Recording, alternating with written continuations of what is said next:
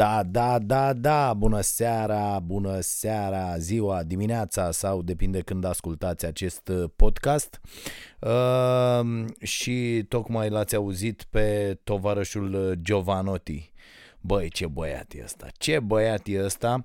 Uh, suntem la Vocea Nației așadar și astăzi nu-l avem alături de noi pe colegul Radu pentru că motoret al nostru a făcut uh, o boală de asta a copilăriei și a fost uh, internat, uh, mă rog, să reface, ci că nu ne părăsește, se reface și va reveni, dar nu se poate ocupa de acest episod pe care îl primiți așadar tot în varianta brută, cum făceam odată.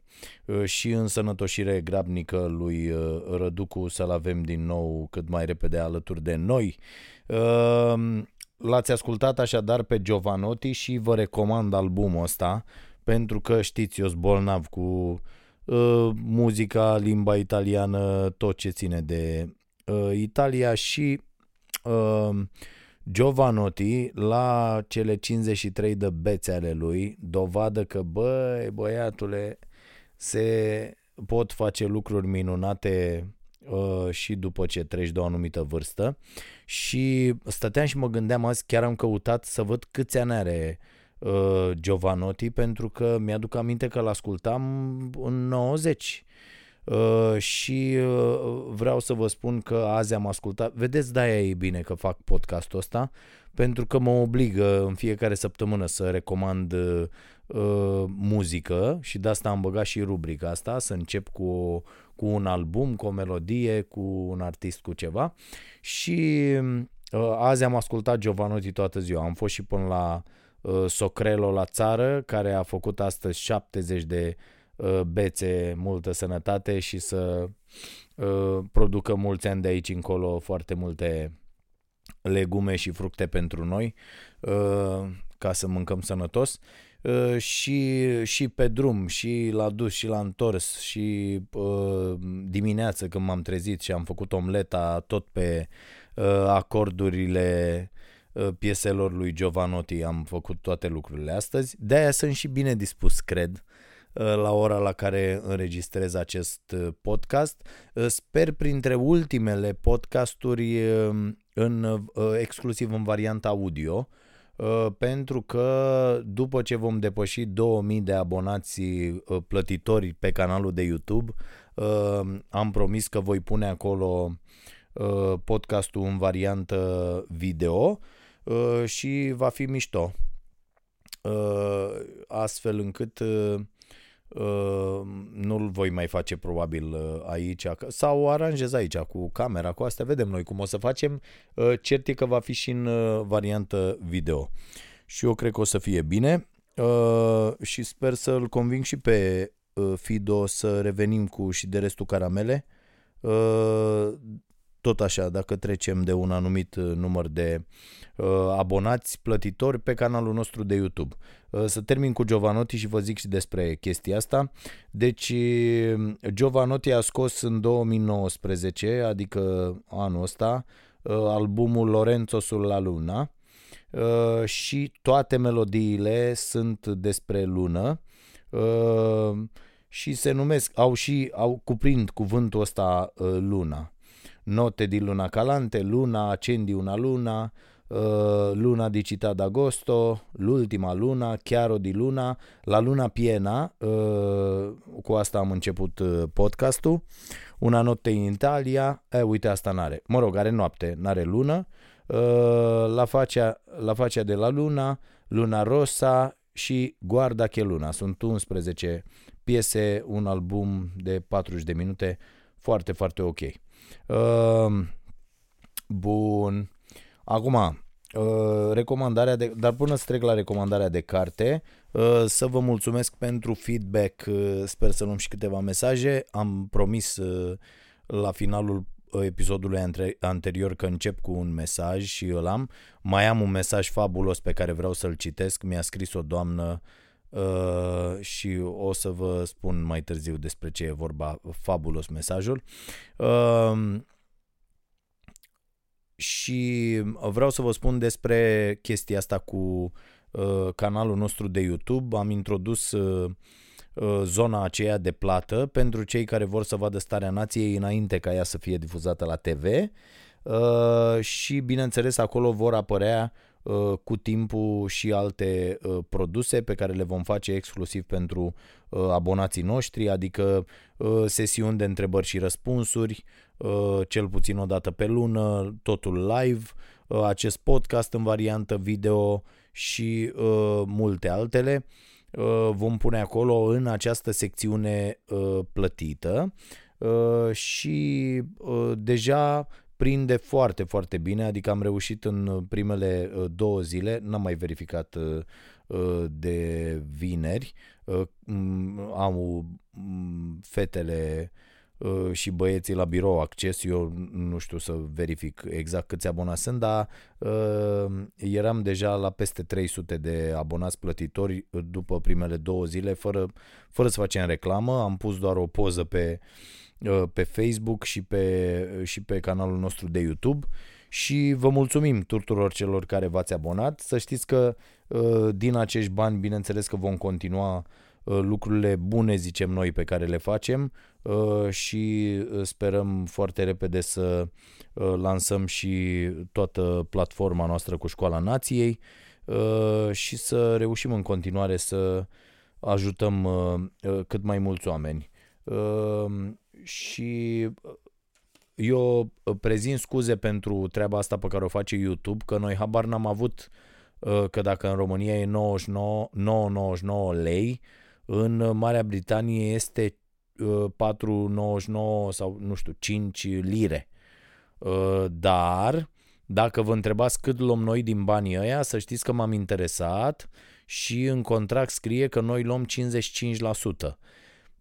Da, aveți dreptate și mie mi se pare mare procentul ăsta de 45%, dar Uh, atât iau oamenii. Și noi am zis să punem la dispoziție acest uh, vehicul, mai ales pentru oamenii din diaspora care ne-au, ne tot transmit, avem zeci de mesaje în fiecare săptămână din partea oamenilor care vor să ne urmărească și nu pot să ne urmărească uh, pentru că n-au cum. Uh, pentru încă o perioadă vom ține emisiunea la liber uh, uh pe YouTube, dar trebuie să înțeleagă toată lumea că noi trăim făcând această emisiune. Dacă noi o lăsăm, o difuzăm gratuit peste tot, atunci bineînțeles că nu vom mai genera veniturile de care avem nevoie pentru a produce această emisiune. Și atunci produsul moare. Deci, uh, ideea acestui abonament uh, plătit Uh, că există și abonamentul ăla neplătit pe YouTube pentru care vă mulțumim. Uh, de asemenea, ideea acestui abonament plătit este simplă să susținem în continuare uh, cheltuielile necesare pentru a face această emisiune.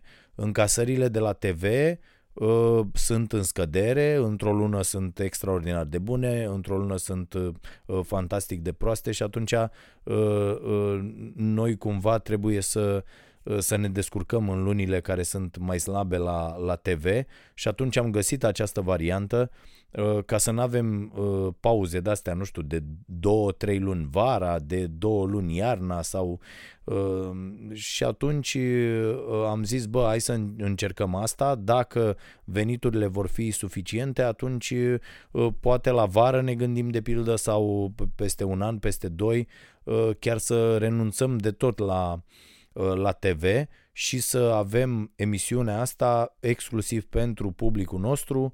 O facem și mai de ochiată, nu? Facem variantă interzisă minorilor eventual.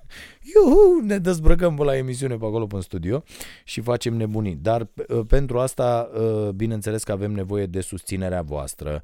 Ok. Hai să nu mai lungesc pentru că ne fiind Radu nici nu poate să taie uh, toate uh, momentele astea în care am bătut câmpii, uh, nu că s-ar fi tăiat ceva uh, până acum, uh, ci doar marchează el când uh, se trece de la un moment la altul. Uh, vreau să vă mai spun ceva. Am intrat cu podcastul într-o rețea făcută de uh, nebunul ăsta de Dragoș Stanca uh, și îmi place ideea, e o rețea uh, în care sunt mai multe podcasturi uh, faine uh, și uh, oamenii ăștia zic, bă, uite, veniți în această rețea și noi uh, ne propunem să aducem uh, venituri pentru podcasturile voastre. Uh, și aș vrea să vă anunț de acum că ăsta fiind un produs uh, dedicat exclusiv oamenilor care urmăresc fabrica asta numită Starea Nației, că toate veniturile încasate din, de pe urma podcastului vor merge la acele burse pe care le oferim lunar unor copii, unor familii, unor, da, unor copii pe care îi ajutăm în, în toată țara și că nu fac podcastul ăsta că, bă, să ne îmbogățim din, din chestia asta. E o treabă pe care mi-aș cerut-o, am făcut-o, așa să lămurim chestii pe care nu le putem discuta la, la emisiune pentru că nu e timp și uh, vor apărea așadar la un moment dat ceva reclame pe aici. Aici avem o problemă pe care am discutat-o și cu uh, inițiatorii acestui proiect. Nu voi permite reclame la uh, produse, chestii, firme uh, pe care le consider nocive. Așadar, dacă eu zic nu, o să fie nu și aia e, nu obținem bani. Uh, Repet, nu mă interesează de pe urma acestui uh, podcast absolut niciun leu. Uh, o fac pentru uh, de, de dragul oamenilor care ne urmăresc și vor mai mult decât emisiunea Starea Nației. Bun, hai să trecem la carte. Băi, e foarte bună cartea asta, am recomandat-o și la newsletter, sper că sunteți cu toții abonați, aveți acolo o descriere, că o să leg cumva chestiunile astea, Uh, și dacă sunteți abonați și la newsletter, uh, uh, să nu mai repet lucrurile și aici la, la podcast. Cartea asta, Renovating Democracy, este foarte, foarte bună. O găsiți, eu am luat-o pe, pe Kindle de pe Amazon și este ok. Dacă nu vreți să citiți cartea, e scrisă de Nicholas Berggren și Nathan Gerdels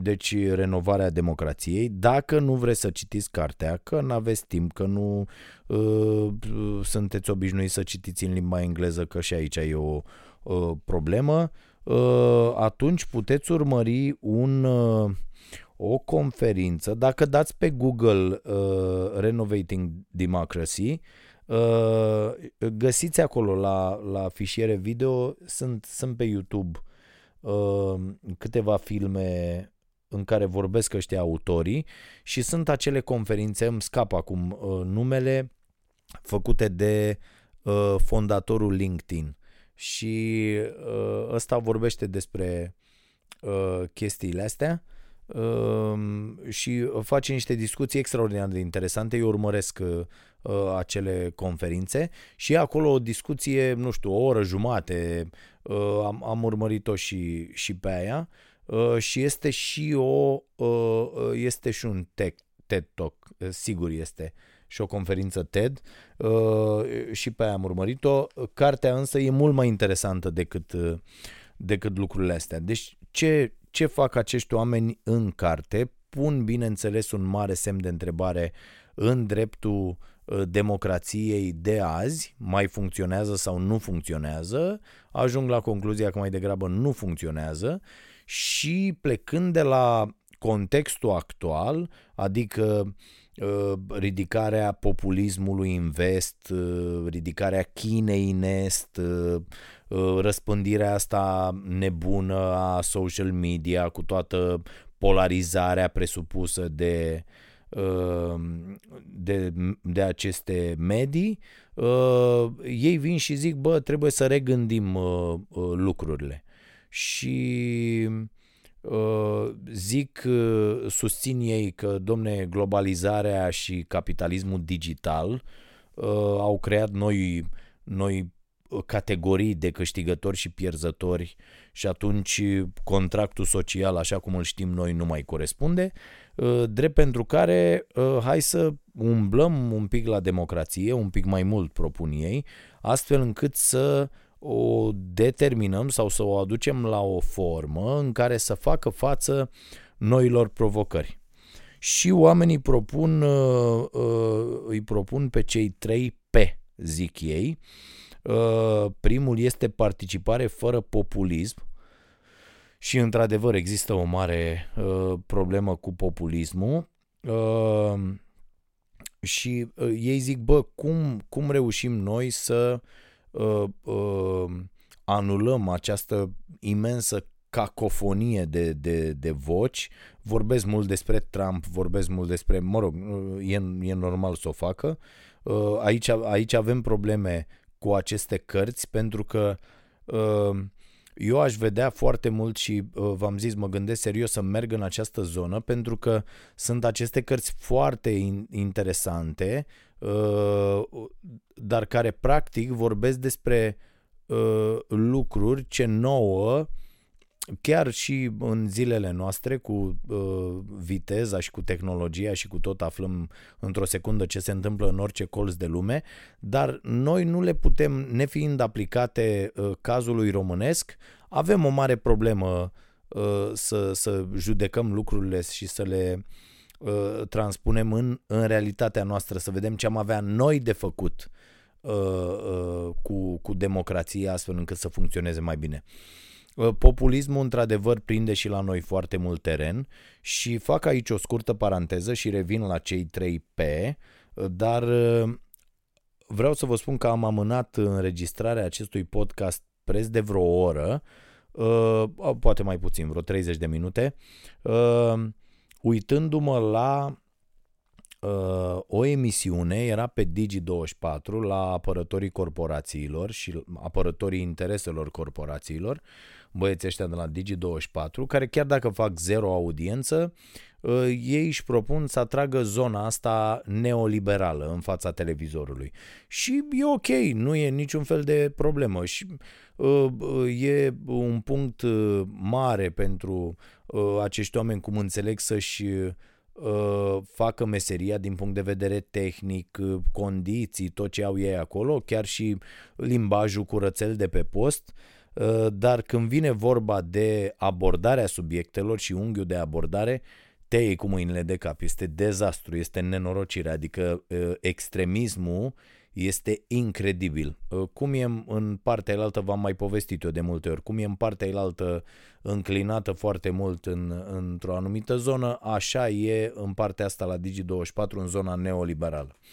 Bă, și invitat era tovarășul Striblea, Uh, pe care chiar uh, uh, mi-am propus la un moment dat să-l, să-l sun mâine dimineață, dar nu, probabil nu o să o fac, el are matinal acolo la, la DGFM și sigur o să uit, dar voiam să-l sun să-l felicit pentru concepțiile astea bazate pe ura față de oameni. Sunt fabuloase, le întâlnim la foarte mulți dintre jurnaliști, deci problema Uh, acestor oameni la această discuție erau domnul Prelingeanu, ăsta Striblea și mai erau acolo. Uh, problema lor era că salariile de la stat uh, sunt mult mai mari decât astea din privat și că e foarte bine că vine guvernul ăsta de neoliberali și plafonează aceste salarii, ba mai mult vor da afară în unele zone, am înțeles, a dat Turcan ca o declarație Uh, n-am apucat încă să iau uh, uh, subiectele pentru emisiunea de mâine la mână, dar am înțeles că există o declarație a doamnei Turcan cum că în unele zone vor dispărea 40% dintre dintre angajații de la stat, ceea ce reprezintă o bucurie fantastică. Acești băieți, nepunându-și problema ce se va întâmpla cu acei oameni. Nu există această problemă, dar mă rog, nu asta e important. Uh, aici suntem cu toții de acord. Avem un stat greoi, umplut de pile, de oameni care n-ar avea ce să caute acolo, care plimbă trei hârtii, dar discuția de fond, fraților, nu trebuie să fie asta. Aici e marea manipulare și eu m-am uitat râzând 30 de minute la băieții ăștia, am râs cu poftă, pentru că eu mă întreb, bă, cum, ce citesc ei în fiecare zi, ce, ce opinii de referință au ale unor economiști, ale unor teoreticieni, bă, ce, ce, pe ce îți bazezi tu aceste opinii? Deci ei pleacă pe, frim, pe prima fentă, sunt fraierii absoluți, ăștia sunt cei care pleacă pe prima fentă. De, de multe ori uh, am fost și eu păcălit în acest fel, deci nu e neapărat ceva uh, uh, condamnabil, dar de fiecare dată am ridicat mâna și am zis, da, bă, am fost un fraier uh, perfect. Uh, asta e și important să recunoști când faci rahaturi de astea și vreau să vă spun că uh, ei pleacă pe această fentă. Deci, bă, sunt salariile mari la stat, atunci hai să micșorăm salariile la stat ca să le aducem la nivelul privatului, ca totuși la privat să fie 2 lei în plus. Uh, uh, acest mod de gândire este absolut imbecil.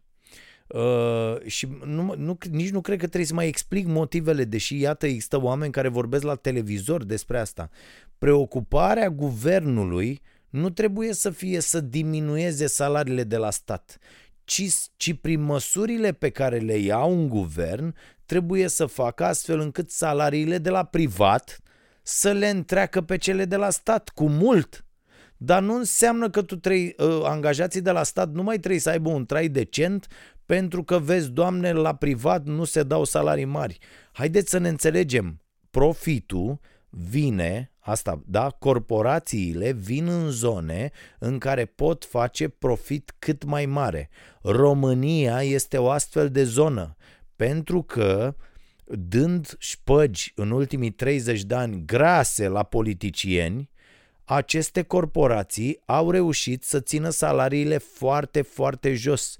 Despre asta este vorba. Am demonstrat la Starea Nației uh, săptămâna asta și săptămâna uh, uh, din urmă că nu produc, productivitatea e cea mai mare gogoașă vândută de ăștia, suntem cei mai productivi din Uniunea Europeană raportat la salariile pe care le încasăm. Deci asta e o tâmpenie, o spun statisticile, toate uh, rapoartele uh, oficiale ale Uniunii Europene confirmă treaba asta. Acum, ideea e de ce privim așa lucrurile? De ce ne clădim tot discursul pe ura față de oameni? Pentru că aici sunt două discuții diferite. Una e eficiența aparatului de stat, faptul că avem instituții slabe, faptul că avem instituții corupte, care nu-și fac datoria și nu reușesc să uh, uh, îl reprezinte și să-l apere pe cetățean, asta este o discuție și aici trebuie să umblăm într-adevăr la structura statului și la ce le cerem angajaților de la stat și la cât de bine pregătiți trebuie să ajungă acolo. E discuția despre meritocrație, despre uh, uh, scoaterea politicului din funcționarea acestei institu- acestor instituții și așa mai departe. Asta e o discuție și o cu totul altă discuție e cea legată de salarii. Astea două n-au nicio legătură între ele. Bunăstarea oamenilor nu ar trebui să fie pusă în discuție în acest mod pervers, mizerabil, pentru că la, la privat, ăsta e modul pervers, mizerabil. Domne, la privat sunt salarii mult mai mici decât la stat. Păi hai să vedem ce măsuri luăm și un discurs de jurnalist ăsta trebuie să fie, singurul normal e ăla care apără oameni. Cum îi aperi pe oameni? Ridicând salariile până la cer la toată lumea. Cum face asta? Militând pentru luarea unor măsuri care să asigure creșterea salariului în domeniul privat mult mai repede și cu mult mai mult. E foarte simplu. Luați exemplu Poloniei. Polonia este un exemplu pentru noi din foarte multe puncte de vedere. E și un exemplu de așa nu, în toate rahaturile alea, chestiunea cu avortul, chestiunea cu au și ei uh, păsărelele lor, multe, foarte multe, dar aici cu salariu, iată, au făcut un statement foarte clar, o declarație foarte clară, bă, până în 2024 vrem să ajungem la 700 de euro salariu minim, acolo trebuie să fim, creștem în fiecare an, mergem acolo și trebuie să diminuăm inegalitățile. Foarte bine. Cât timp nu ne vom propune asta, nu vom face nimic. Și cum putem să facem asta? Dobândind putere de negociere. Cum o dobândim? Educație, fiind cât mai uh, bine educați și specializați în meseria pe care o facem și doi, adunându-ne împreună, fraților. Cuvântul ăsta împreună este cheia. Ce să, ați văzut greva din Franța? Ei au anunțat doar că vor să modifice legea pensiilor și gata, mă, a paralizat toată Franța. Grevă generală, cea mai mare din ultimii 40 de ani, i-au terminat. De ce, de ce fac asta? Pentru că toți oamenii de acolo sunt de acord că bunăstarea lor este pe primul loc, nu profitul corporațiilor, nu îndestularea unor acționari. Nu mai trebuie să aibă legătură lumea de azi cu aceste concepții de vestul sălbatic. Nu mai există. Deci rahatul ăsta cu capitalismul axat pe îndestularea acționarilor, în care cei mai bogați devin și mai bogați și cei mai săraci devin cei mai săraci, trebuie să dispară. Pur și simplu. Iar discuțiile, inclusiv cartea asta cu renovarea democrației, discuțiile merg în acest sens în cele mai mari uh, uh, centre de gândire și cele mai importante centre de gândire din Europa. Uh, și aici vreau să-mi exprim și un regret incredibil. În acest moment, de pildă, uh, ieri am fost cu Fimiu, o să vorbim și despre asta dacă o să am timp, uh, ieri am fost cu Fimiu la, la București, a avut turneu și uh, uh, am, o, am o foarte mare supărare că aveam patru cărți programate să le, să le termin de citit în acest weekend și n-am reușit să fac asta decât cu una dintre ele uh, uh, și uh, sunt atât de multe cărți foarte, foarte bune, uh, chiar, chiar despre subiectul ăsta erau două dintre ele, uh, uh, care uh, trebuie să fie citite și merită să fie citite și nu, ap- nu apuc, pur și simplu, și, și nu apucăm. Și e nasol. E, e foarte rău pentru că dacă nu citești și nu te interesezi și nu te educi, nici nu o să poți avea niște opinii uh, uh, conturate și construite corect în jurul bunăstării oamenilor, nu în jurul îndestulării acționarilor. Bun, revin la oamenii ăștia uh, care vorbesc despre cei 3 P. Deci participarea fără populism este uh, primul P, uh, da? Apoi, al doilea, mi se pare cel mai important și este motivul pentru care uh, am trecut peste uh, concepțiile un pic deplasate uh, prezentate de-a lungul cărții în unele uh, situații uh, și uh, am îmbrățișat acest punct de vedere uh, care este re uh, uh, um, redistribuire, da? Deci uh, asta, asta e uh, foarte, foarte important uh, Uh, căutăm aici că mi-am notat ceva. Uh, a, asta este al treilea, da. Deci la al doilea, uh, la al doilea P, propunerea lor este predistribuire. Foarte interesantă. Fiți atenți, gândiți-vă un pic. Deci noi acum ce facem? Redistribuim bogăția, da? Deci vin unii, fac niște acțiuni, lilili, lululu, uh, produc uh, ce produc și noi redistribuim această bogăție. Ce face această redistribuire? Crește constant, se întâmplă în ultimii 40 de ani de când ne bazăm pe uh, economia asta neoliberală peste tot în lume, uh, mă rog, în zonele uh, în care există democrație, adâncim inegalitățile. Bun. Și oamenii ăștia vin și zic, bă, hai să nu mai facem redistribuire, hai să facem predistribuire, că de-aia e tot uh, pâș ăsta, e predistribuire, da?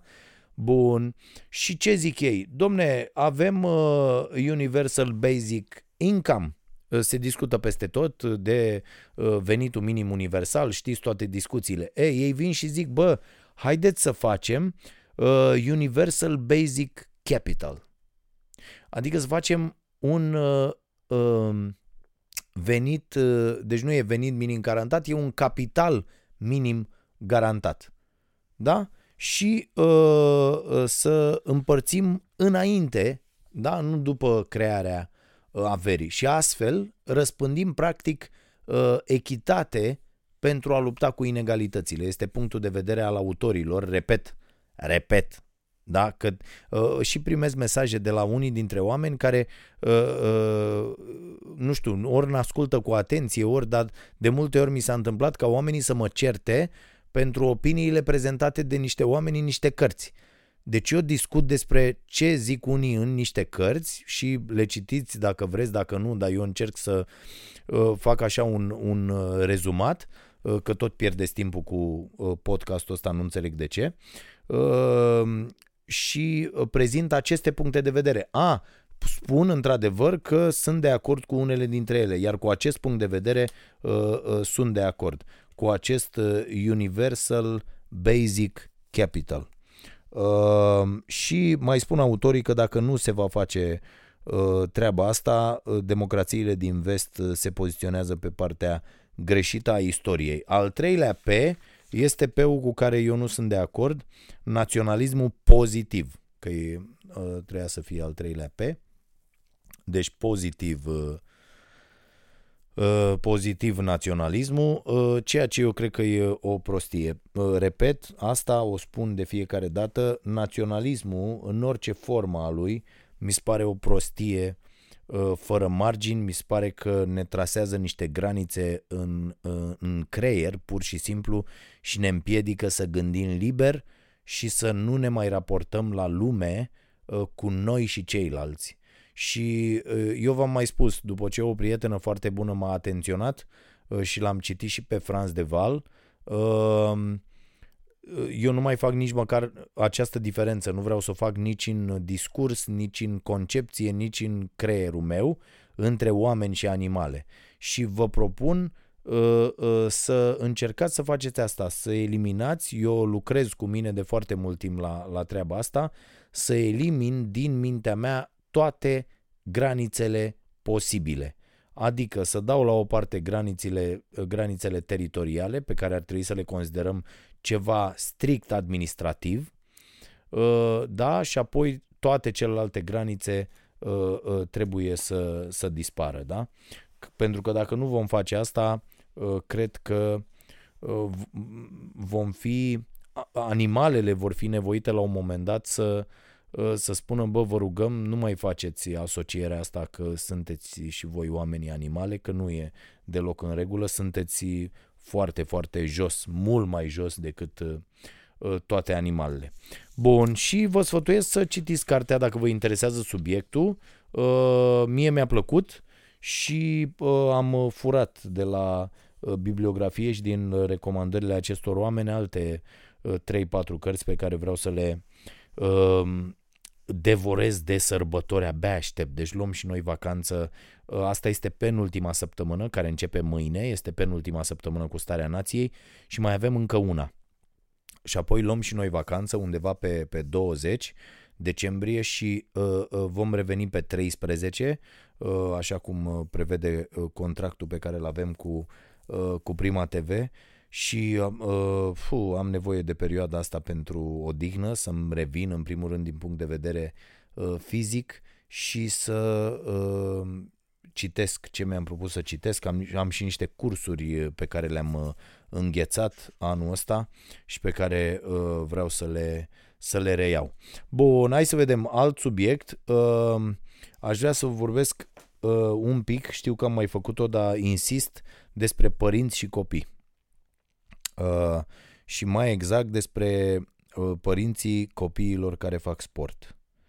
Uh, foarte mulți copii în România astăzi sunt pur și simplu nenorociți, li se anulează orice fel de uh, șansă la o viață normală din cauza uh, unor părinți imbecili. Și vă dau un exemplu. Am fost ieri la București, unde am jucat uh, uh, două meciuri în cadrul unui turneu la U14, la basket. Uh, și uh, am câștigat primul meci cu uh, copiii de la Bacău, săracii, vorbeam cu părinții de la Bacău, deci au venit ca să vedeți ce înseamnă lipsa de resurse și lipsa de infrastructură, uh, care uh, pur și simplu îi distruge pe copiii noștri. Eu vreau să vă spun, fiul meu este clasa a șaptea și trag foarte tare astfel încât să am resursele necesare să-i asigur inclusiv liceul în afara țării la un, un, un liceu unde să poată continua cu, cu sportul pentru că asta e, e, e viața lui. Și îi place foarte tare, trebuie să-i alimenteze această pasiune.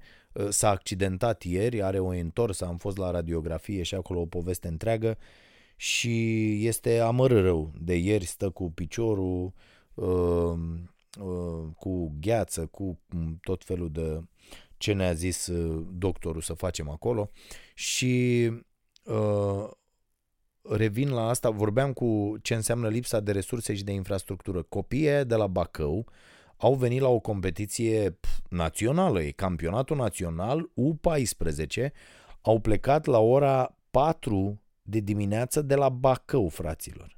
Și au venit la București, unde au ajuns, meciul s-a disputat la ora 9 și jumătate. Deci ei au venit, s-au dat jos din autocar și uh, s-au încălzit și au jucat meciul.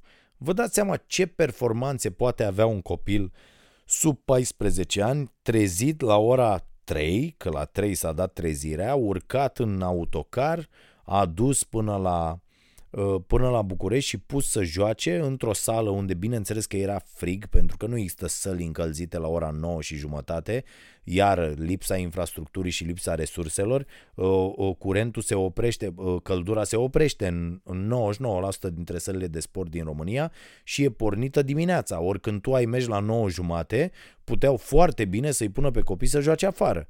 Era un frig de te căcai pe tine, deci noi eram toți părinții cu gecile, cu fes în cap, cu toate, da? Bun. La al doilea meci s-a mai încălzit, că na, săracii ei au dat drumul când au venit, că așa e protocolul, așa e programul, adică nu trebuie acuzați cei de la sală, ci această lipsă nenorocită de resurse, pe care n-avem cum să o depășim nici în următorii 30 de ani. Și iată, se vine la un astfel de turneu. În mod normal, ce ar fi trebuit să se întâmple? Bă, de unde ești? De la Bacău. Vii la București să joci, că ai turneu, da? Sa, sa, e o echipă, o echipă de la Ploiești, care vine foarte ușor, o echipă din București și una de la Bacău. Ok. Vii de la Bacău, trebuie să-ți permiți, bă frate, tu, club sportiv înscris în campionatul național, dar cine naiba își permite așa ceva, uh, uh, să uh, te cazezi, joci azi un meci, mâine un meci, nu poți la campionatul național să joci două meciuri unul după altul. Copiii de la Bacău, deci stau trezi la 3, la 4 s-au urcat în mașină, la 9 jumate au jucat primul meci cu ai noștri, veniți, odihniți, na, doar de la Ploiești, am câștigat noi primul meci și apoi au avut al doilea meci imediat cu uh, cei de la uh, CS5 din București care i-au și bătut, asta e o altă chestie despre care vreau să vorbesc, apropo de părinți stâmpiți, de antrenori absolut cretini. Uh, noi când am văzut că, și așa, e o chestie pe care am discutat-o și cu antrenorii, să respectăm competiția și să-i respectăm pe adversari. Uh, uh, apropo, știți că în Italia, la juniori, un antrenor a fost dat afară pentru că echipa lui a bătut ceva genul, de genul 30-0, adică diferența era atât de mare și antrenorul ăla i-a presat pe acei copii deci ăsta e un antrenor cretin, ca să înțelegeți, care i-a presat pe acei copii să dea 30 de goluri. Bă, când vezi că ai câștigat, dă-le o temă, bă, pasați doar din prima, hai să facem pressing, hai să recuperăm și după aia uh, să, ar- să hai să aruncăm doar de la distanță, că nu ți intră tot, când vezi. Și atunci antrenorul nostru face treaba asta mereu. Când vede că are 20 de puncte în față și nu se mai poate uh, reveni, începe le dă tot felul de teme, exersează tot felul de scheme. Ăștia bineînțeles că greșesc pentru că sunt unele lucruri sunt noi sau abia le-au făcut de două, trei ori la antrenament și atunci diferența se menține acolo, astfel încât să nu-i distrugi pe acei copii care, vă repet, s-au trezit la 3, s-au urcat la 4 în autocar și au venit la București să joace două meciuri unul după altul pentru că apoi să plece imediat acasă. Deci gândiți-vă la, la, la chestia asta și asta se întâmplă în România peste tot. Această lipsă de condiții uh, uh, care uh, distruge orice fel de idee de performanță în sportul românesc.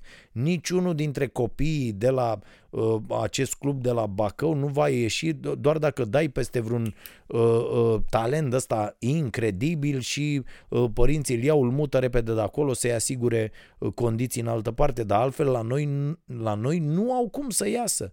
La noi mari sportivi sunt niște minuni, pur și simplu. Minuni. Nu altceva. E, și ce credeți că s-a întâmplat când au jucat ăștia de la CS5, care au un istoric incredibil, cei doi antrenori, sos, soție, ă, cu niște ieșiri de-astea incredibile pe la campionatele naționale, nu vă zic cu murlă la copii și ce, nu vă zic copiii din teren, un copil la a doua sau a treia fază, pentru că nu i-a convenit cum i-a pasat un coechipier, atenție, un coechipier, a dat cu mingea de pământ, luni și uh, tehnic, echipa. Dar, dar mi se pare incredibil să educi pe copii. E, ce credeți că au făcut ăștia de la București? Le-au dat lor cu terenul în cap, i-au bătut 90 și ceva la 20 și ceva. Mă, cum să faci treaba asta? De ce să faci asta? De ce să faci asta în condițiile în care peste tot în lume, până la o anumită vârstă, 10-12 ani, nici măcar nu se joacă pe scor? La noi te duci la fotbal și vezi la pitici de aia de 7-8 ani la fotbal cum se bat părinții în tribune ca niște cretini și ăia joacă acolo pe scor și plâng și e o nenorocire, e o tragedie. E, apropo de părinți cretini, vreau să vă zic că era unul la ăștia la CS5 cu care la un moment dat ne-am și luat la ceartă pentru că uh, îi, îi tot în, era o diferență mare în favoarea lor, adică era clar, noi eram Bacău la meciul cu ăștia. Și era clar că nu ai cum să bați. Și noi ne-am apucat de alte lucruri. Antrenorul le-a cerut o apărare mai atentă, hai să facem nu știu ce. Adică nu, nu era, toată lumea renunțase la chestia asta. Era clară diferența. Ăia mult mai înalți, mult mai ok. Ăsta al meu și-a luxat piciorul. Dimineața eu am fost la doctor cu alt copil care e cel mai bun de la noi din echipă, care are mâna în gips. A căzut la la sport, la, la școală, deci era clară treaba, hai să jucăm și să ne simțim bine și copiii să învețe ceva, că ăsta e scopul.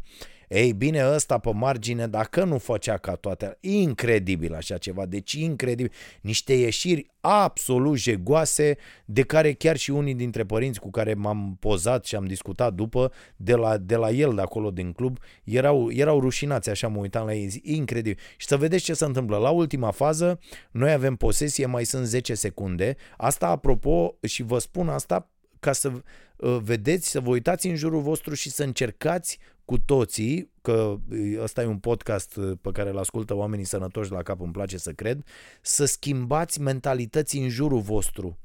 Uh, unde vedeți astfel de derapaje. Și mai erau 10 secunde și antrenorul nostru i-a făcut semn uh, copilului care avea mingea la noi doar să o bată și să nu mai avanseze. Să o bată și să treacă cele 10 secunde.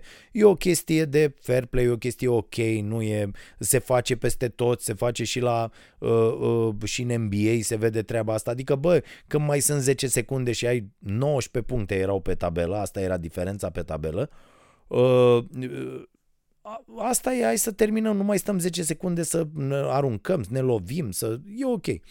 Și ce credeți că au făcut? O antrenoarea urla de pe margine să ducă să ia mingea, du-te de coș, frate! și au mai dat un coș, fraților. De, mi s-a părut genial și noi eram, ne uitam unii la alții, copiii noștri stăteau, ok, asta e, dacă asta au înțeles ei, adică noi încercăm să, să le cultivăm spiritul ăsta de ok, de, de fair play, de bă, așa se face sportul, eu recunoști când ăla te-a bătut, e mai bun, e, e în regulă și Băi, este incredibil.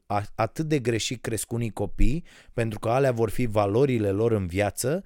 Ăla care a dat cu mingea de, de parchet va fi întotdeauna frustrat, nervos și nefericit și va crește un adult prost prost, pur și simplu, se va lua la pum cu oamenii, nu, nu, nu o să aibă niciun viitor legat de, de marea performanță. Asta pot să dau scris în cazul tuturor celor care sunt crescuți așa, foarte răsfățați, foarte li se cuvine orice și foarte axați pe treaba asta pe care am fost și eu copil fiind, până am întâlnit niște oameni care m-au domolit, bă, trebuie să câștig, eu trebuie să câștig tot, trebuie să fac tot. Stai, bă, că nu despre asta este vorba. Și cu cât înțelegi mai devreme că nu e vorba despre asta, ci despre cum evoluezi ca om și cât de fericit ești cu tine și cu lucrurile pe care le faci, uh, uh, cu atât mai, uh, mai bine îți va fi de-a lungul vieții.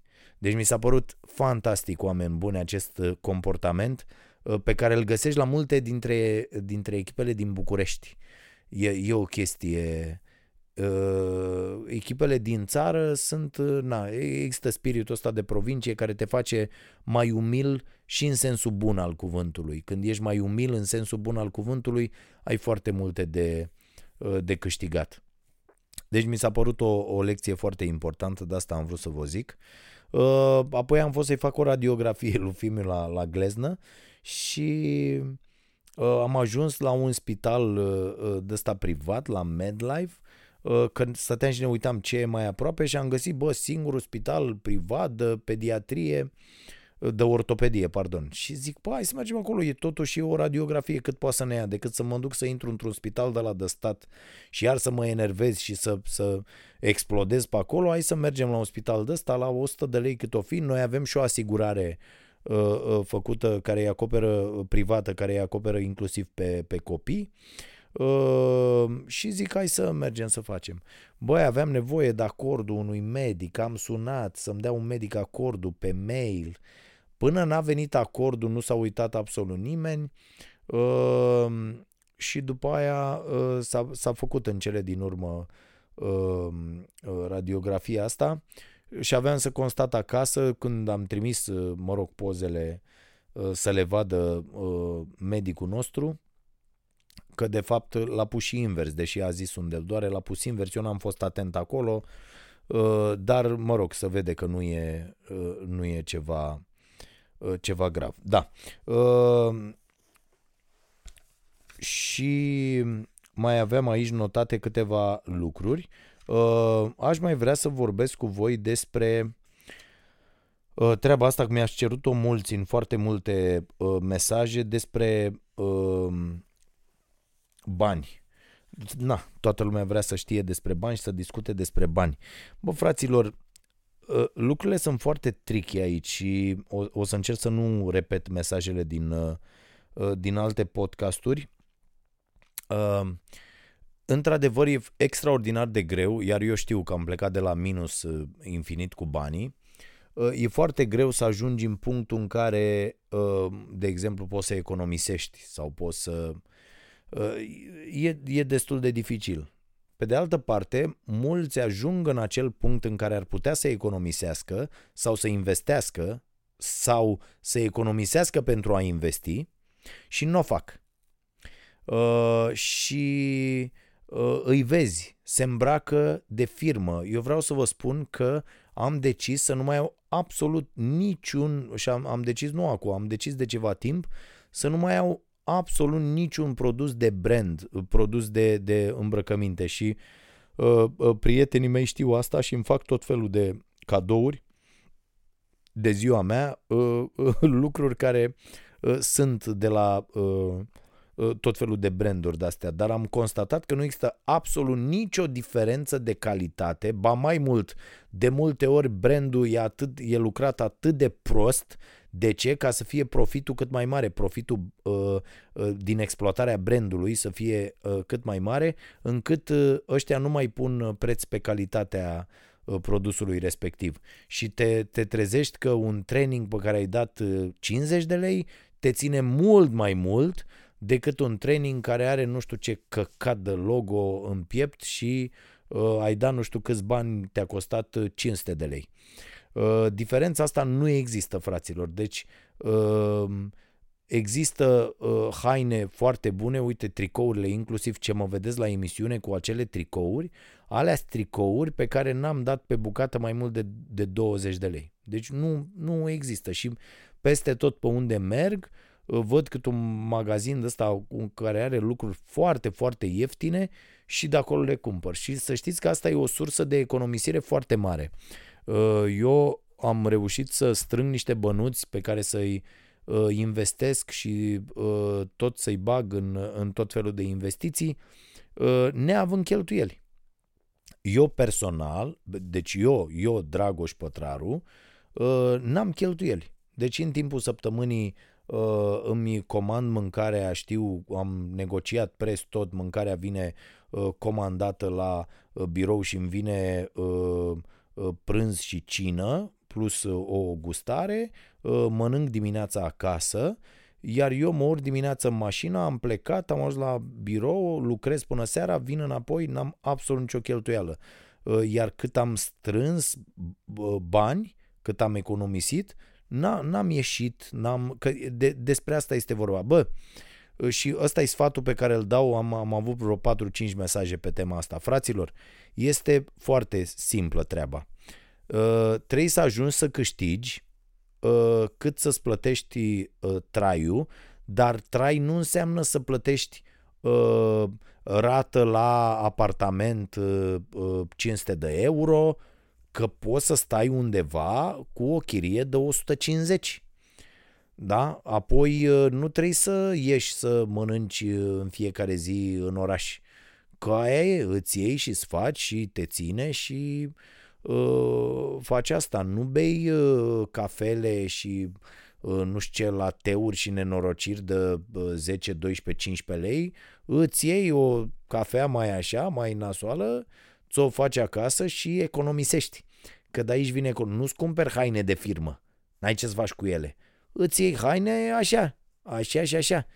Până reușești, că mă, mă, mă întreabă mulți dintre uh, tineri cum, cum să facă, cum să ajunge acolo. Bă, să ajunge incredibil de greu. Neavând de mâncare, noi n-aveam, n-am avut de mâncare 15 ani acasă. Mâncare așa, mai, uh, mai subțire. Da? Stai pe unde îți permis să stai să nu fie uh, scump, mai stai cu părinții, mai dacă te țin, mai stai acolo și începi să, să economisești. Bineînțeles că e dificil la început, este incredibil de, de greu, dar eu vă spun toate lucrurile astea pentru că am trecut prin ele. Știu cum e să n-ai 10 ani una de un leu, să mai ai o săptămână până la salariu și tu să nu mai ai una de un leu. Nu mai zic, nu mai pun alea dacă fumezi, dacă bei, dacă, de ce ai astfel de cheltuiele. Adică nu poți să zici nu pot să economisesc bani sau nu mă ajung cu banii sau nu pot să încep o afacere, dar tu fumezi două pachete de țigări pe zi. Nu există treaba asta. Adică e clar că trebuie să rămâi acolo, nu trebuie să faci absolut nimic, e clar că nu ești dispus să sacrifici absolut nimic, nici măcar, nici măcar să fii mai sănătos, pentru a porni ceva. Deci când ești, când tu zici că nu poți să economisești sau nu te ajungi cu banii, dar fumezi două pachete de țigări pe zi, du-te încolo, n-ai nicio treabă. Stai liniștit, fumează până mori și asta e, n-ai, nu poți să zici, bă, ă, da, două pachete de țigări pe zi înseamnă o mică avere, frate. Deci cu două pachete de țigări pe zi reușește, o persoană reușește să mănânce o lună, să ne înțelegem. E, e foarte clar, mai ales la ce, ce prețuri de mizerie a ajuns mâncarea, într-adevăr, mâncarea proastă în, în lume. Aveam, chiar aveam notate niște chestii foarte faine, mi le-am subliniat aici să le citesc la, la podcast, dar nu o să am timp astăzi, din, din cartea asta a lui Raj Patel Îndopați și Înfometați, pe care am prezentat-o săptămâna trecută, uh, pentru o lume înfometată de dreptate. Băi, povestește asta în carte niște lucruri de rămâneți paralizați. Vă recomand cartea dacă vreți să înțelegeți cum am ajuns în această situație și cum au decis niște băieți că uh, uh producând foarte, foarte multă mâncare foarte, foarte ieftină, controlează lumea. Este, este fantastic, fantastic. Uite, în loc să le ofere opțiuni și oportunități sărmanilor, politica alimentară internațională a, a căutat să-i controleze prin intervenții, patronaj și ocazional violență. Hm? Ce frumos! Uite, Renato Rugerio a formulat uh, în 1996 uh, următoarea afirmație nu mai scriem regulile de interacțiune între economii naționale distincte, ci Constituția unei singure economii mondiale. Noua Constituție pentru dezvoltarea economică mondială n-a fost concepută pentru a aduce îmbunătățiri la scară largă în domeniul calit- calității vieții celor mai săraci, ci mai degrabă se înfiripa ca ultim episod în lunga istorie de livrări de alimente ieftine pentru prevenirea insurecțiilor. barierele comerciale mai permisive din țările din sudul global n-au fost introduse ca un mijloc de a ajuta pe cei săraci să iasă din sărăcie sau de dezvoltare agrală, ci ca o măsură de urgență pentru împiedicarea falimentului. Cartea este extraordinară, vă recomand, uh, îndopați și înfometați, o găsiți la noi, e tradusă în limba română la uh, editura Seneca. Foarte, foarte uh, ok cartea. Uh, și haideți să luăm foarte, foarte rapid, vă vorbeam despre uh, măcar aceste două mesaje. Uh, primul vine de la uh, Nicolae Busuio, care între timp m-a anunțat și că s-a abonat la newsletter să vadă despre ce e vorba. Te sfătuiesc să te abonezi și pe YouTube la, la Starea Nației. Nicolae vine și mă ceartă cu câteva chestii Uh, și zice așa, nu te mai ascunde după fraza eu sunt presă și doar prezint derapajele, voi să trageți concluziile. Uh, presa în stare pură este când vine tantia aia la știri și spune iată ce s-a întâmplat azi, dar nu-și exprimă opinia despre evenimente. Tu, omule, influențezi opinia publică pentru că îți dai cu părerea și ridiculizezi anumite persoane și situații. Uh, bă, aici uh, ai ceva dreptate până la un punct, în sensul că uh, eu, da, pre, nu prezint derapajele, sancționez derapajele, adică noi cu această emisiune folosind pe alocuri umorul, dar umorul este doar unealtă, este mijloc, nu este scop în sine, adică noi cu emisiunea Starea Nației, că mai văd oameni care vin și zic, a, bă, voi faceți emisiunea aia, bă, ia, fă și pe mine să râd, sau zi un banc, sau o chestie de genul ăsta.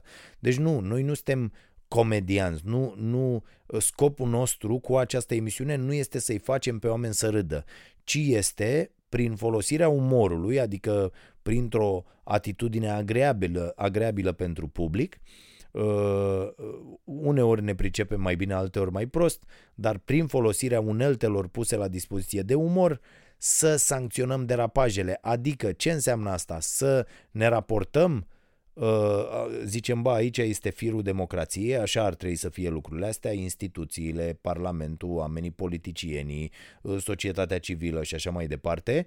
Și aici ne aflăm noi. Da? Iată cât am mai derapajul. Aici, asta e ce ar fi normal, aici ne aflăm noi.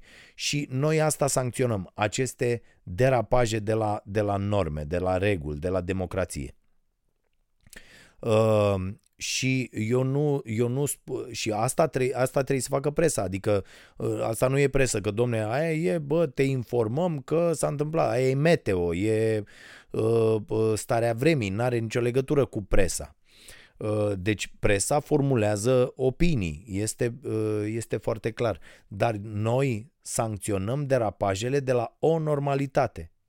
Uh, bun, reiau mesajul ascultătorului. Ai râs că 50% au, au votat și că nu înțelegi de ce sunt așa mulți, dar că e dreptul lor democratic să nu voteze. Da, dar și eu am dreptul de a mă îmbăta 24 din 7, dar asta nu înseamnă că e o idee bună și sunt sigur că la TV îmi, recom- îmi vei recomanda să nu fac asta. Cum zici să nu mâncăm euri pentru că dă- dăunează sănătății corpului. Dar lipsa la vot nu dăunează sănătății democrației pe care tu o aperi. Dacă nu votează nimeni, ce atunci renunțăm la democrație? Sau vine un alt val de candidat să facă un an campanie și între timp țara e condusă de cine? Și dacă nu ne plac ăia, mai băgăm un an de stand-by și tot așa. Bun. Aici lucrurile din nou uh, trebuie nuanțate și eu le-am nuanțat de fiecare dată. Uh, pentru că este o discuție foarte, foarte interesantă dacă ar trebui să mergi la vot atunci când ai două opțiuni care îți displac în egală măsură. Înțeleg că în nou proiect de lege electorală există această căsuță albă unde poți să îți exprimi votul Uh, și să mergi deci la vot și să pui acolo ștampila și în condițiile în care se adună foarte multe voturi de-astea albe, atunci e un semnal să fie pornite alte partide, să vină alți lideri, alți politicieni și așa mai departe. Dar uh, mie nu mi se pare deloc ok și repet, am fost la vot întotdeauna, cred că ăsta e exercițiul cel mai ok. Mi-am exprimat opinia, dar de foarte multe ori am exprimat-o anulându-mi votul pentru că nu vreau să girez în, uh, niciun rău. Pur și simplu.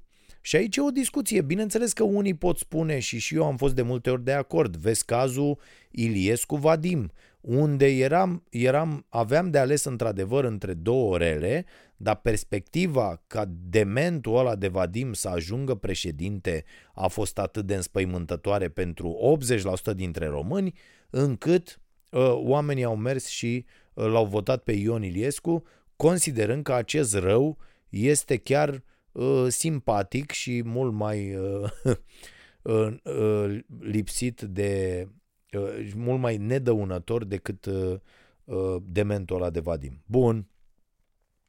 Uh, în aceste condiții, sigur că există opțiuni. Dar într-o astfel de chestiune unde știai clar ce se întâmplă, cine iese, care-i treaba, deci na, toată acea, în cazul Dăncilă Iohannis, tot, uh, toată agitația aia a fost tot propaganda care s-a agitat ca, domne, scorul totuși să fie foarte, foarte mare. Că nu s-a agitat, s-a văzut și acum, nu s-a agitat nimeni de la PSD pentru proasta planetei. Haideți să ne lămurim. Și atunci mi s-a părut o ocazie perfectă să spun din nou că nu sunt de acord cu niciuna dintre variante, pentru că eu nu cred că pus lângă un om uh, uh, bun, ok și care uh, vrea să fie, se pună în slujba cetățenilor într-adevăr, Iohannis ar fi avut vreo șansă. Eu cred că n-ar fi avut absolut niciun fel de șansă.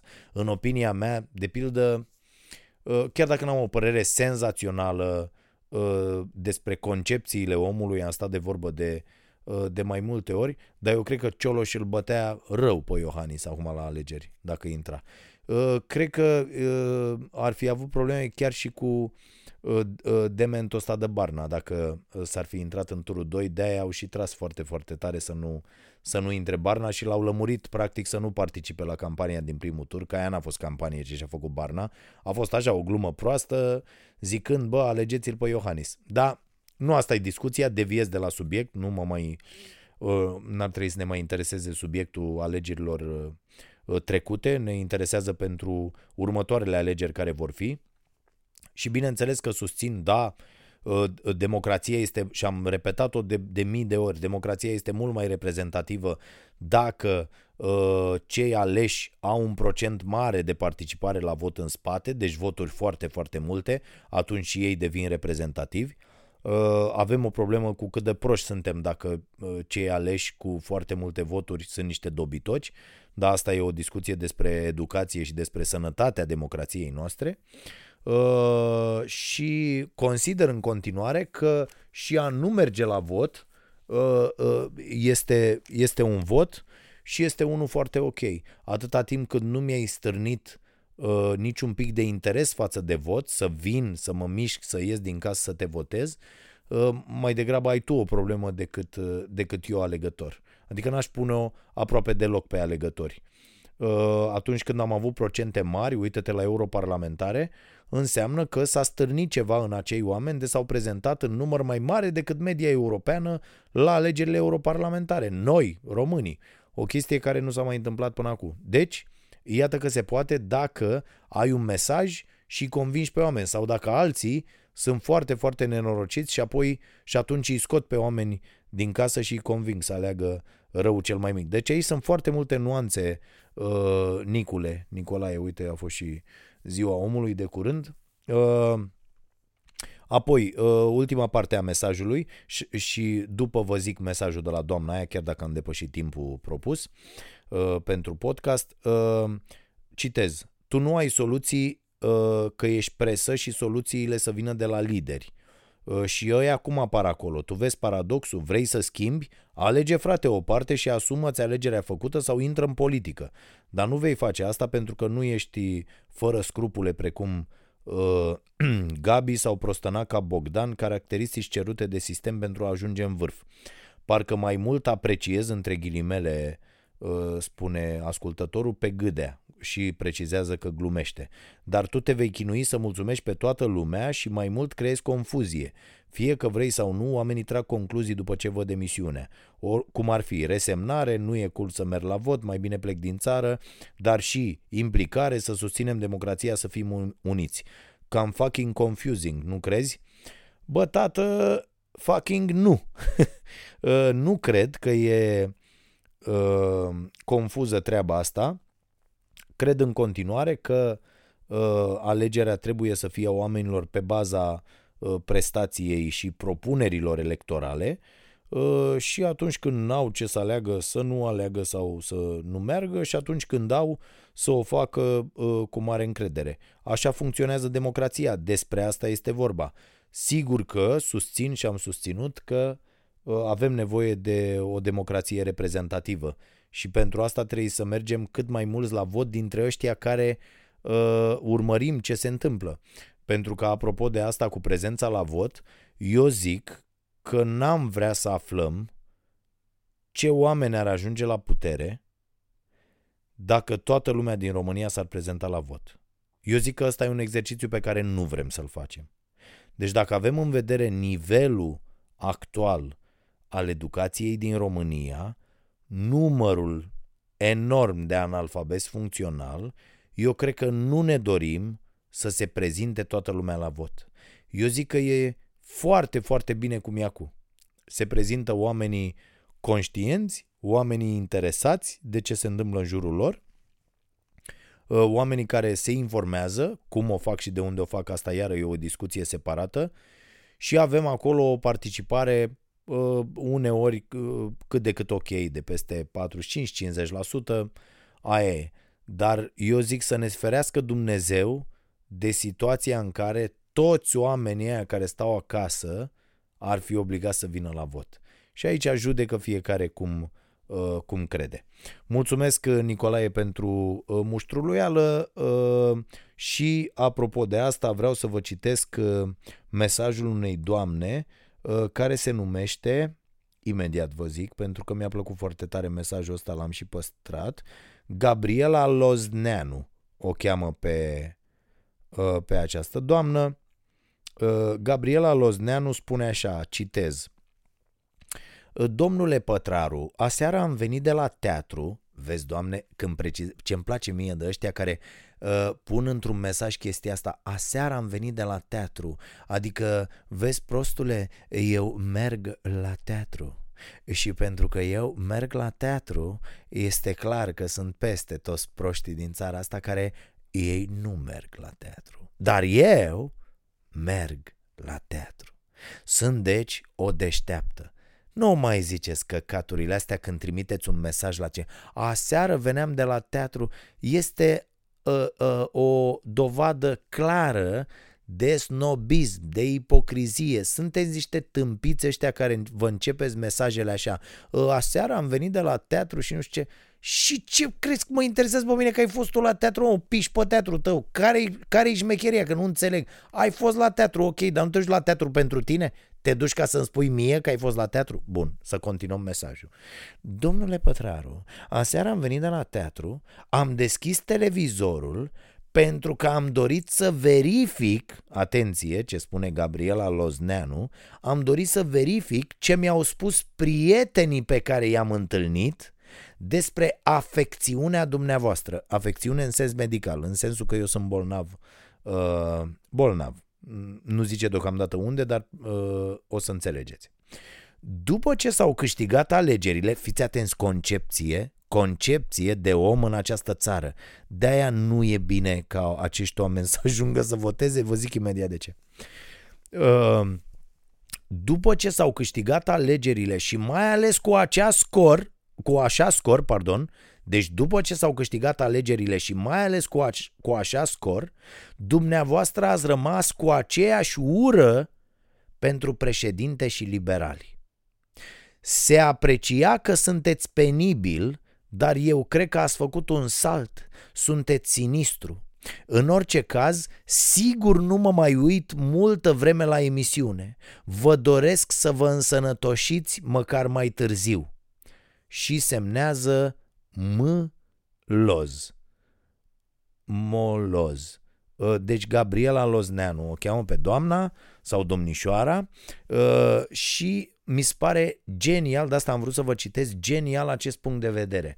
Uh, deci, deci, deci pentru că s-au câștigat alegerile cu un asemenea scor, eu ar fi trebuit uh, de a doua zi după alegeri să spun ce buni și frumoși sunt acești oameni care ne conduc. Deci eu să nu mai fac presă, să uh, devin un pupincurist. Uh, așa gândește o, o telespectatoare. Doi, atenție mare, ce ar fi trebuit să facă jurnaliștii care, uh, adică tot eu, ce ar fi trebuit să fac când a câștigat uh, PSD alegerile cu 60%, cu că dracule a câștigat, că nici nu mi se face pielea pe mine când îmi aduc aminte. Deci, ce ar fi trebuit? Dacă mi-ar fi trimis la această persoană același mesaj, cum ar fi sunat? După ce PSD a câștigat cu acest procent alegerile nenorocitule, tu tot dai în PSD și în Dragnea și îl faci șobolan și hamster și nenorocit în fiecare zi, păi nu ți rușine, mă, nemernicule, tu ai văzut care este voința poporului. Doamna Gabriela Lozneanu, cu toată dragostea vă spun, sunteți absolut imbecilă, dar asta nu, nu o spun cu, cu răutate. Uh, o spun așa cum să vă zic, uh, afecțiunea dumneavoastră uh, este aceasta, o concepție absolut greșită despre viață. Deci problema dumneavoastră este că idolatrizați politicieni și credeți că pentru că dumneavoastră idolatrizați pe unii politicieni, nimeni n-ar trebui, toată lumea ar trebui să iubească și nimeni n-ar trebui să vorbească rău despre ei. E, aflați că eu cu asta mă ocup de foarte multă vreme, sancționez derapajele acestor mizerii care ajung să ne conducă, indiferent cum îi cheamă și de la ce partid sunt. Pentru că eu consider că rolul jurnalistului este să stea, să-i reprezintă pe oameni, să-i reprezinte pe oameni, să aibă pe oameni în spate și cu o porta-voce oferită de acești oameni, de acești cetățeni, pentru că asta e acest microfon, asta este camera aia video, reprezintă o portavoce. Cu acea portavoce să urle din rărunchi la nenorociții ăștia care nu iau măsuri în favoarea cetățenilor. Da, doamna Gabriela, dacă, mă rog, cred că la ora asta, duminică, sunteți la teatru și atunci nu auziți acest podcast. Dar dacă vreunul dintre prietenii dumneavoastră care v-au spus despre afecțiunea mea ă, ajung să dea peste această producție, poate vă recomandă și știu eu, poate vă gândiți, nu cumva eu greșesc văzând lumea în felul ăsta? Iubindu-i pe politicienii pe care i-am votat și nepermițându-le jurnaliștilor să-și facă meseria și să sancționeze derapajele acestor politicieni? Oare oi fi eu Gabriela care merge la teatru de vină?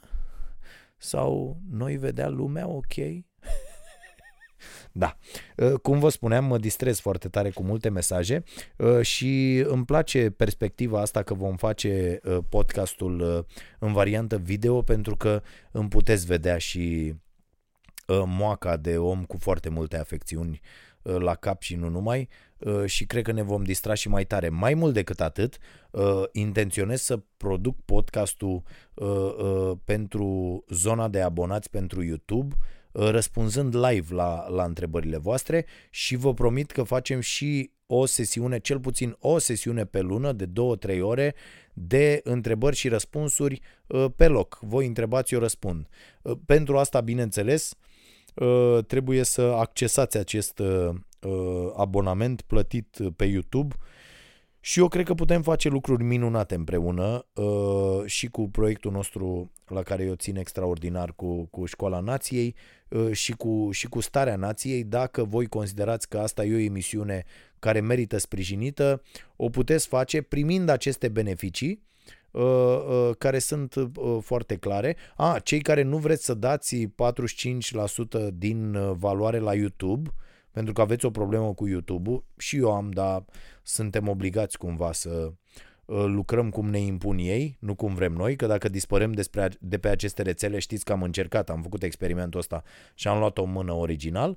Uh, deci, dacă vreți doar să sprijiniți Starea Nației, o puteți face uh, donând pentru Asociația Starea Nației, aveți acolo un buton de donație pe site și puteți să dați 10 lei în fiecare lună și aia toți banii intră la noi, adică pe aia ne dați nouă pe toți, pe Asociația Starea Nației, uh, care doar cu uh, sprijinul uh, acestor familii se ocupă și cu proiectul Școala Nației.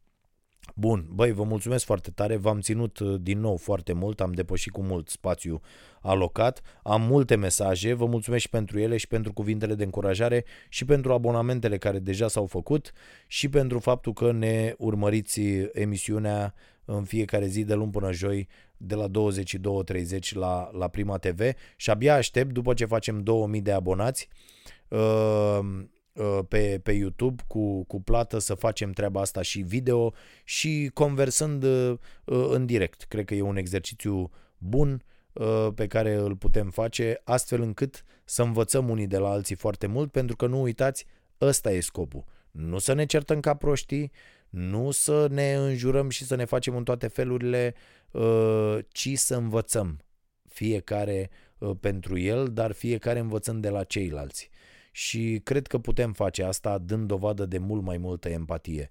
Și nu pentru că e luna decembrie, dar vă, sfăt, vă, vă îndemn din nou, uh, ca de fiecare dată uh, marțea la, la ceasul bun, să nu uitați să fiți buni și să încercați să le oferiți și celor care nu au în această perioadă uh, șansa unor momente mai bune, pentru că pentru mulți oameni și mulți copii din țara asta, doar momentele astea de sărbători sunt momente în care mai uită de, de foame și de griji și de sărăcia care odată urcată pe ei nu le mai oferă absolut nicio șansă uh, de a face ceva bun cu viața lor. Mulțumesc foarte mult, numai bine ne auzim și poate și vedem în funcție de cum evoluează lucrurile Uh, săptămâna viitoare cu podcastul.